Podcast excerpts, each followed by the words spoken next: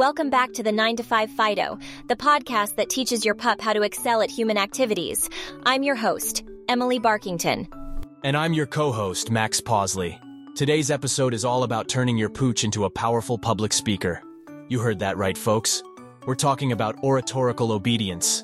That's right, Max. We're going to share the secrets of training your pup to deliver riveting speeches that will captivate any canine or human audience. First things first, let's talk about posture. It's essential for any public speaker to stand tall and proud. To achieve this, you'll want to train your pup to balance on their hind legs, like a little furry biped. Great point, Max. While balancing, they should also practice maintaining eye contact with the audience. You can use treats or toys to direct their gaze and reward their focus. Next, we need to address vocalization.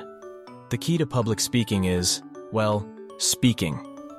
Teach your pup to bark on command by associating specific words or phrases with barking. Before you know it, they'll be delivering fiery speeches in Barkese. That's right, Max. But let's not forget about the importance of gestures. To add flair to their speeches, we recommend teaching your pup to wave their paws while speaking. This can be achieved by using a clicker and some tasty treats as positive reinforcement. Absolutely, Emily. And what's a speech without a captivating conclusion? Train your pup to end their speech with a dramatic howl, followed by a standing ovation from their fellow furry friends.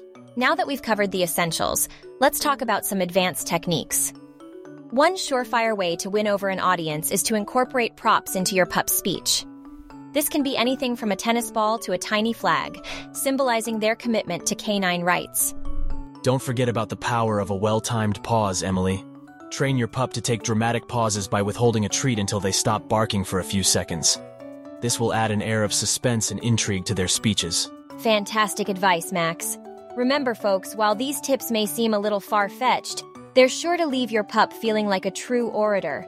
So get out there and start training your furry friend to take the stage. That's it for today's episode, but join us next week when we explore puppy training adventures. Trust us, you won't want to miss it. Thanks for tuning in. And don't forget to follow us on Twitter at the 9 to 5 Fido for more pup dates and tips. See you next week and happy training.